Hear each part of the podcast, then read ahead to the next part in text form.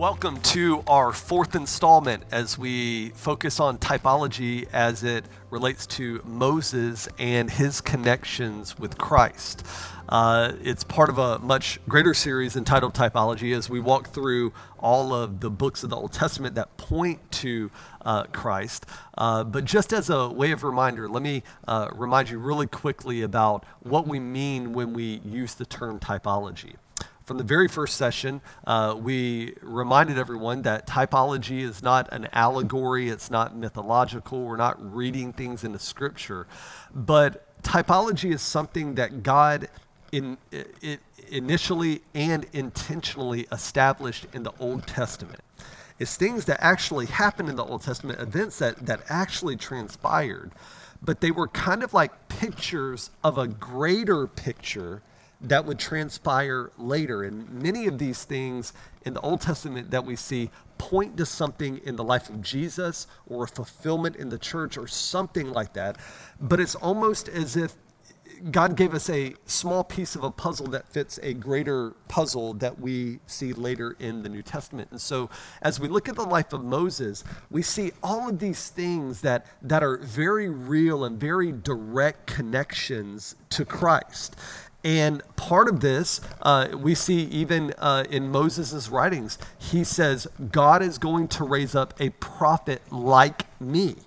And what Moses is saying, probably unbeknownst to himself, is that there are going to be so many similarities between the things that I do and the things that Christ does. But Christ will be the superior, he will be the Messiah, he is God. And so that's what we mean when we talk about typology. It's things that happen in the old that point to something that happened in the new. In your notes, we're going to go ahead and jump in. Number one, your notes say Moses anointed the tabernacle just as Jesus anoints the new tabernacles. Um, Leviticus 8 reads this Then Moses took the anointing oil and anointed the tabernacle it goes on to say that, that he went he anointed everything within the tabernacle from top to bottom. He anointed everything. And that anointing uh, oil, what it was meant to do was, was to be a type of consecration, to set things apart for holy use. Well, later in the New Testament, what we find on the day of Pentecost, that the Spirit of the living God falls and now, instead of having a temple that we go to to worship, to encounter God, we are now identified as temples of the Holy Spirit. In other words, God Himself dwells within us, and we have communion without having to really go to a temple or anything like that. And in the same way that Moses would consecrate and, and set things aside for a holy use, that is exactly what the Spirit of God is trying to do with us. He has anointed us, He has set us apart, He has called us out for holy use. And so we see both Moses and Jesus anointing the tabernacles. Number two in your notes, we see Moses left a successor just as Jesus left successors and a successor. I'll explain that. In the life of Moses, we see as soon as the Lord takes him up on a hill and he says, um, Moses, because you sinned against me back in the wilderness, um, I'm going to let you look into the promised land, but, but unfortunately, you're not going to be able to go into the promised land. You're going to die here, but the people are going to go um, after you die. Um, in the same way, um, that after he died, God rose up a young man by the name of Joshua, who was more like a militaristic commander that took the lead in the people of Israel. And so you see this handoff from Moses to Joshua. Joshua was the successor. Well, again, in the same way, in the life of Jesus, um, you see as Jesus, just before he is taken into heaven, before he ascends, the Bible says that he's speaking with the disciples and he breathes on them. In, in other words, he, he breathes something new, a fresh anointing, a fresh direction, a fresh purpose. And he calls them to be his successors. And in the 12 disciples, we see him, him, him commissioning them to go forth. But the thing is, is that it's not just that the Lord set the 12 disciples to be his successors, but he called us to be his successors, to continue to take the message of the cross to the utter ends of the earth. And so, in one way, um, these two men granted um, a gift to their successors. But Jesus went a step further and he left even a greater level of successor in the gift of the Holy Spirit.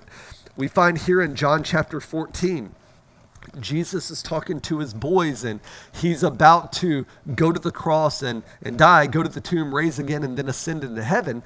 But before that, he's talking to his disciples and he makes this statement. He says, But the Father will give you another advocate to help you but he will not come until Christ has been taken. And so, in this sense, not only has God left human successors, but God has given us a spiritual successor in the gift of the Holy Spirit, if you want to word it that way. Number three in your notes, we find Moses gave an inheritance to his people, just as Jesus gives an inheritance to his people. Uh, Joshua chapter 1, uh, scripture says um, this is Moses speaking to uh, the people, or, er, er, excuse me, Joshua speaking to the people, and he says, You may stay in the land that Moses gave to you. So, in other words, he's saying, Moses has given you an inheritance. He is gone, and there's an inheritance for you. Um, you can choose whether to receive it or not. Well, in the book of Ephesians, we're told that in Christ, we obtained an inheritance. Now, the inheritance that we have inherited is uh, the gift of eternal life, just the gift of the Holy Spirit. There are so many things that may qualify as spiritual inheritance for us, but I want to remind us that probably the greatest inheritance we received uh, was the gift of the Holy Spirit. Um, there was in, in the days of the disciples and, and back into Old Testament times, um, it's so important for us to understand the way that humans lived um, was very different than the way that, that we are now enabled to live today. The Spirit of God was not dwelling on the earth the way that the Spirit of God dwells now. And so when the when the Spirit of God began to dwell within people, it wasn't um, like the Old Testament times when the Spirit of God may come and visit people and then go back and, and visit people. There were times of visitation, but now the Spirit of God continuously dwells in the believers of Christ. And so we had this incredible gift, but but this encounter when the Spirit of God began to fill people, it changed everything. It changed the way that the world operated. It changed the way that, that people operated. Um, we even see in, in the opening chapter of uh, the book of Acts, the disciples are sitting around before the gift of the Spirit fell they're sitting around and they're saying, We've got to replace Judas who took his own life. And so they're, they're having conversation. And the Bible says that they did something that's very Old Testament esque. The Bible says that they began to cast lots, and the lots fell on a man named Matthias. And so until the Holy Spirit came, even decision making, the way that, that godly people would make decisions, was very different before the era of the Spirit came. Well, now we don't cast lots today. There's no need for that. Why? Because we have the inheritance of the Holy Spirit that dwells with us. He is our teacher, our comforter, our guide. He enables us to do that, which is one of the greatest inheritances that we have. Number four in your notes Moses appears a second time, just as Jesus will appear a second time. Matthew chapter 7, you remember this, where um, uh, it's, it's called the moment of, of Jesus' transfiguration. Uh, they're on the side of a mountain, and the Bible says, Just then there appeared before them, before Jesus, uh, James, Peter, and John, there appeared before them Moses and Elijah as they were speaking with Jesus. And so Moses made a second appearance after his death on the mountainside before he was able to enter the promised land. Um, later in human history, he comes back and he speaks with Jesus and with Elijah in a conversation. Well, Jesus is going to appear a second time. And even though in Jesus' first coming, though his fame spread throughout human history, um, he was only seen by, um, you know, a few thousand people. Well, the reality is there's coming a day where Jesus is going to come a second time, and every eye will see and every ear will hear him when he returns. Number five in your notes Moses spoke of Jesus just as Jesus spoke of Moses. Uh, we see in Moses' life, again, uh, I, I, mentioned this in a previous segment, but there was a moment where Moses is writing in Deuteronomy 18 and he says, There's gonna come a prophet like me. In other words, there are a lot of similarities in the prophet or the Messiah that's coming and he will be like me. This is why when John the Baptist showed up, uh, the spectators and the religious leaders, they, they asked him, Are you the prophet? And what they were saying by that is, Are you the Messiah? And John quickly, No, that's not who I am. But that is who Jesus was. And so Moses spoke of Jesus, but Jesus also spoke of Moses as he's continuing with the religious leaders uh, in John chapter 5. He says, Look, if you believed Moses, you would believe me because he wrote about me. And so Jesus was not only affirming what Moses had written about Jesus, but Jesus was affirming uh, that he was who Moses said he was.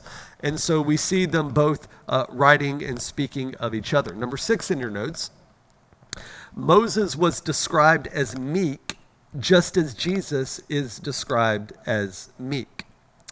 Numbers 12, verse 3 the scripture says, Now Moses was a very humble man, more humble than anyone else on the face of the earth. Now, the ironic thing about Numbers chapter 12 is that Moses is the one who wrote Numbers chapter 12. So, in other words, Moses was saying, I am a very humble man, more humble than anyone else on the face of the earth. The great thing about this is that we understand that although it may have been through the hand of Moses, it was really the voice of God that was speaking through because Moses was inspired by the Spirit of God to write everything. So we know this is true. It's just a little funny that Moses calls himself the most humble man on the face of the planet. Later in Scripture, we see Jesus described as meek also. Um, I read one time uh, uh an author, I can't remember uh, their name, but they said that in the life of Jesus, what you saw was a man who was, who was mightier than the mightiest, but yet meeker than the meekest. And we see that uh, correlation between Jesus and between Moses. Meekness is such an interesting word and an interesting attribute that a person can possess. And in, in a very dumbed down version of what meekness is, it, it means harnessed strength. It's the idea of uh, a few years ago, I, I saw a movie um, called Man of Steel. It's a, it's a Superman movie. And uh, there's a scene in the movie where the U.S. government uh, basically arrests, they detain Superman, and Superman's walking around in handcuffs for an hour or so. And uh, in the movie, uh, one of them asks a challenging question, and Superman just says, Do you want me to put all my cards on the table? And the guy says yes, and just kind of does like that, and the hand cuffs shatter. You know, uh, well, what was Superman doing in that moment? He was he was being meek. It was it was his harness strength. He had the strength to do whatever he wanted to in that moment, uh, but he controlled it. He harnessed it. That's the same thing that you have with Moses and with Jesus. They could have likely done whatever they wanted to with the miraculous, uh, powerful gifts that God had given to them, but they were harnessed in their approach, and so that's why they're both called meek. Number seven in your notes Moses was described as faithful, just as Jesus is described as faithful. Uh, we read in the book of Revelation that Jesus, uh, he is recognized that the one, as the one who is faithful and true, the one who is faithful and true. Number eight, Moses was described as wise, just as Jesus is the personification of wisdom. And so uh, the book of Acts, as Stephen is giving his incredible sermon that goes throughout the entire Old Testament and points to the life of Jesus, uh, this is what Peter says, or excuse me, this is what Stephen says. He says, Moses was educated in all the wisdom of the Egyptians. So, in other words, we understand that Moses was an incredibly wise man. But we understand that Jesus uh, wasn't just wise, he was the personification of wisdom. He is, he is walking wisdom. in, if, if you want to lean in that way. Well, in a very similar way, Moses was described as mighty just as Jesus was described as mighty. So, in the same sentence there, as Stephen is, is giving his sermon to the religious leaders, uh, Acts chapter 7, uh, he says that Moses was educated in all the wisdom of the Egyptians, and he was mighty in his words and in his deeds. Well, Jesus in the Gospels, that same rendition, that, that same wording that Jesus was mighty in his words and his deeds, is used of Jesus just as it was used of Moses. And so both of these men were incredibly mighty in the in the eyes of people, but we know that it was the strength of God coming through them. And so this is why you will see people that were amazed and they were struck with wonder and awe. It was because they were mighty and God empowered them to do miraculous signs and wonders. Number 10, Moses was described as a prophet just as Jesus is described as a prophet. Uh, Deuteronomy 34 Since that time, no prophet has risen in Israel like Moses. So, in other words, the, uh, they're saying there, there was nobody that was even close to being the type of prophet that Moses was. We see in the life of Jesus that he's clearly a prophet. Not only is Jesus, does he have the ability to foretell, but he has the ability to foretell. Now, the difference is, uh, you know, the words are very similar, but there is a difference between this type of prophecy. Um, a person who is able to foretell something is someone that has divine knowledge. So, for example, if uh, you encounter a prophet and they are able to tell you things about your life that no one else knows, that is a foretelling. They're, they're, they're telling you that um, as, as, a foretelling. A foretelling is when someone, a prophet, comes and they are speaking about something that is going to happen in the future. They're foretelling that these things are going to transpire. Well, Jesus does both of these. He fulfills the ultimate role of a prophet in this way. Number 11 in your notes Moses was described as a priest just as Jesus is described as a priest. Uh, Psalm 99 Moses and Aaron were among God's priests. Uh, the book of Hebrews is just littered with discussion about Jesus as he serves as our high priest. Uh, the, the high priest in the ages beforehand, uh, they would have to make sacrifices day after day after day. But our high priest, he has made one final sacrifice for all of humans, for all of human history. And so, in that way, these are both, the, both of these men are priests. Number 12 in your notes, Moses was described as a king just as Jesus is described as a king. Deuteronomy 33, Moses was the king over Jeshurun. Uh, Jesus is described as a king, prophetically speaking, in the Old Testament. Uh, the scriptures remind us that uh, the Messiah, Jesus, will inherit the throne of, of David. And so we know that there is royalty flowing through his, uh, through his veins. But one fascinating, kind of humorous uh, thing uh, as Jesus goes to the cross, you remember the story where uh, Pilate goes and he instructs the people, his people, his soldiers, to make a sign and to hang it over Jesus' cross. Well, what does the sign say? It says, Jesus, King of the Jews. And although it may have been a mockery, maybe Pilate was trying to mock Jesus, or maybe he was trying to mock the Jewish people, the point is, is that God even used that mockery. And uh, Pilate had that phrase written in three different languages on that signage. And so that people from all over the world that, that were there, no matter what language they could read or speak, they were able to understand that this man is king of the Jews. And as I said, even if Pilate meant it as a, joke or mockery for either party, the point is, is that he was speaking truth and he didn't even realize it because Jesus is the king of the Jews. Number 13 in your notes Moses was described as a judge, just as Jesus is described as judge. Uh, Exodus 18 talks about how Moses took his seat to serve the people as a judge, to uh, make decisions. They would bring their cases and their issues before him, and Moses would judge between right and wrong. Um, later, what we find in the New Testament is that there's coming a day where we will all stand before the judgment seat of Christ, give an account for our lives, and God will judge us. Now, for those of us who are in Christ, uh, this is not a judgment of heaven or hell. That was taken care of at the cross. That judgment was satisfied at the cross. This judgment is what we call the Bema seat, the, the judgment seat of Christ, where we'll stand before God and we will be rewarded or not rewarded based on how we have lived this life. And so both of these men serve as judges. And then finally, number 14 in your notes Moses went silent when attacked, just as Jesus became silent when he was attacked. Uh, there's a moment in Moses' life where Miriam and Aaron attack Moses verbally. They, they kind of contend with him. Even his uh, his spiritual authority, they, they almost kind of attack, you know, that, that God can speak to any of us, he, he can use any of us. Um, but they're attacking him about the wife that he chose to marry. And, and the Bible makes it pretty clear that Moses just fell silent.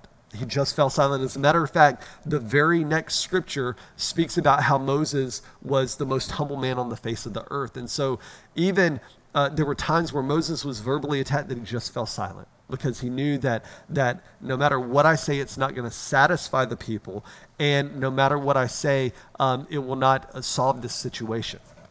Well, we see the same thing in the life of Jesus. There were so many times where he was being verbally attacked that Jesus remained silent and he gave no answer. Even as he was uh, on trial at times and being beaten and bruised, there were times that he remained silent because he knew the purposes of God were being fulfilled even in those moments. And that was a very difficult thing, I'm sure, for him, in the same way that it's very difficult for us when we feel the need to remain silent. And so this wraps up the correlations between Moses as a person and Christ. And uh, I'm so very thankful for these two men and their examples and all that they show us. Father, we thank you for these men and we thank you for uh, your foreknowledge to see that we would be able to need stuff like this, that we would be able to see the life of Moses, and we would be able to understand that his life, as amazing as it was, it really just points to another life that's even far greater than his life and the life of Jesus. And uh, I just pray that you will continue to help us to see Jesus in all things, that you may be glorified in his name. Amen, amen, amen.